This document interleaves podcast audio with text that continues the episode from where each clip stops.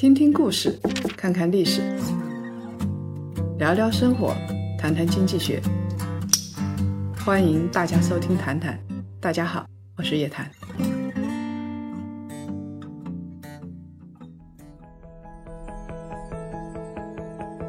檀香们，周五好，又到了本周的谈谈时间。前面几期我们都在聊行业、聊上市公司。最近呢，大家很关注美联储，对于市场的看法有不小的分歧，很多投资者看不清方向。这一期节目呢，咱们就来聊聊大方向，聊聊 A 股未来十年的投资策略。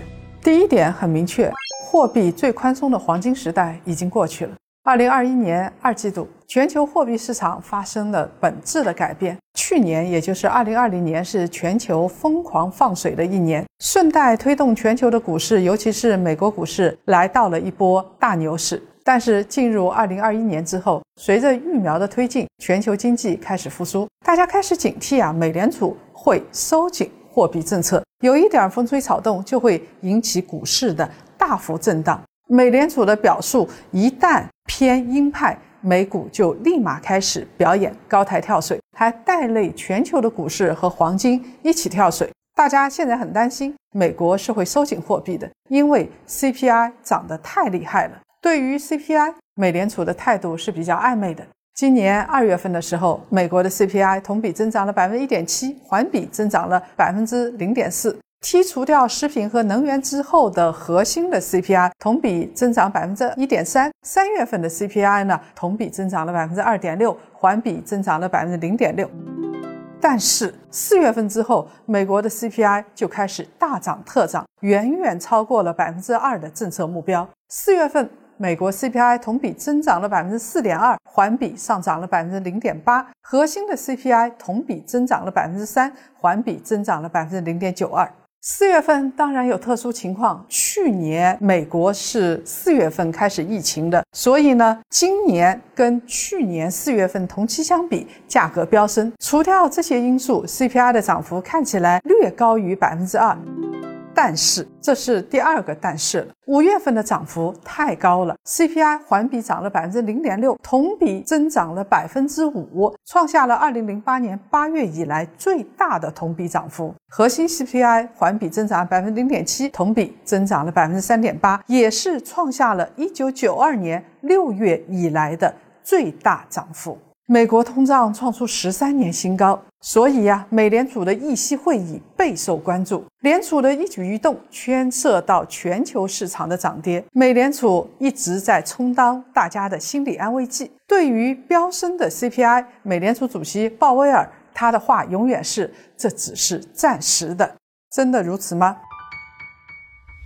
美联储副主席 Richard Clay 重申。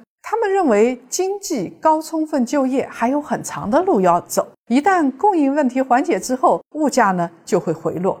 六月十六号，周三，美联储公布了 FOMC 货币政策会议的决议。这次会议上没有加息，也没有提到要削减 QE。只是暗示，二零二三年会有两次加息，就这一点点暗示，引发了市场的大恐慌，美股和黄金短线跳水，美元和美债收益率走高，道指跌幅超过了百分之一，黄金当天跌了两个多点，市场的恐慌不是空穴来风，是有道理的。实际上，美联储的货币真的收紧了，加息近在眼前，我们对此要有充分的警惕。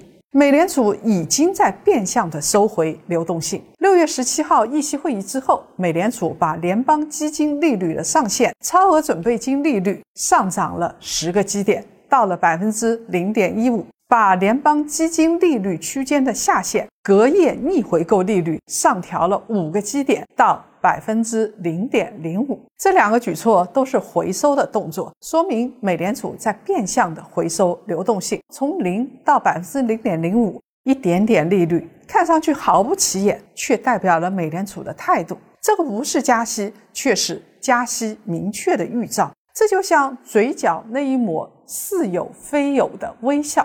我在这里呢，要用一个宋鸿兵的说法。他说，美联储的超额准备金率啊，就是天花板的利率；隔夜逆回购呢，相当于地板利率。作为货币政策核心的利率，联邦基金利率就在天花板跟地板之间来回波动。现在的基准利率区间是百分之零到零点二五，美联储期待的目标值是百分之零点一。当隔夜逆回购利率，也就是地板利率，从零调高五个基点之后，回购市场的利率立马上升到百分之零点零五。这是为什么呢？因为啊，所有有钱想放贷的人都可以把钱借给美联储，拿到国债来作为抵押，无风险利率，稳赚五个基点。在回购市场上，凡是低于五个基点的交易都没人做了。目前几个货币市场的利率是全线走高的，最终的联邦基金利率，这几个最重要的货币政策利率从百分之零点零六立刻跳升到百分之零点一。美联储的两个举措看似微不足道，事实上对于市场影响很大。市场现在极度害怕货币政策转向，因为钱少了，市场大概率好不了。我们要预判未来的黄金、股票市场，无论如何也绕不开美联储货币这个话题。美联储早就在暗中收紧，只不过是在不知不觉中收紧。摩根斯丹利的分析师 Michelle Wilson 说，美联储几个月前就开始紧缩了，在这一轮的宽松周期当中，已经越过了顶峰，我们已经在山的另一头。他给出的理由是基于 M 一和 M 二。那么，美国的 M 一、M 二在二月份的时候见顶，在接下来 M 二就在下降，它会降到一个正常的年增长水平，也就是百分之七。到百分之八，其他国家呢不得不提前收紧，应对通胀和加息的双重压力。六月二十一号，穆迪首席亚太经济学家史蒂夫·科克伦表示，一旦美联储加息，就会有大量的资金回流到美国。亚洲国家啊，要为未来美联储加息带来的冲击做好准备。岂止是亚太国家呀，其他国家已经开始加息了。巴西。在今年六月十六号的时候，年内第三次加息，他们上调基准贷款利率七十五个基点到百分之四点二五。在八月份的议息会议上，可能还会上调七十五个基点，基准利率到达百分之五。预计到今年年底，巴西的基准利率就会上升到六点二五。利率提升的更快的就是土耳其，他们在大加特加。三月十八号，土耳其央行把关键利率上调了两百个基点，现在高达百分之十九。俄罗斯也是快马加鞭，今年三次提高了基准利率。三月份基准利率提高二十五个基点到百分之四点五，四月份呢提高了五十个基点到百分之五，六月十一号又提高了五十个基点到了百分之五点五。加拿大暗示明年会加息，韩国暗示年内会加息，挪威、匈牙利、捷克这些国家，中国会不会加息？到底怎么样呢？我自岿然不动。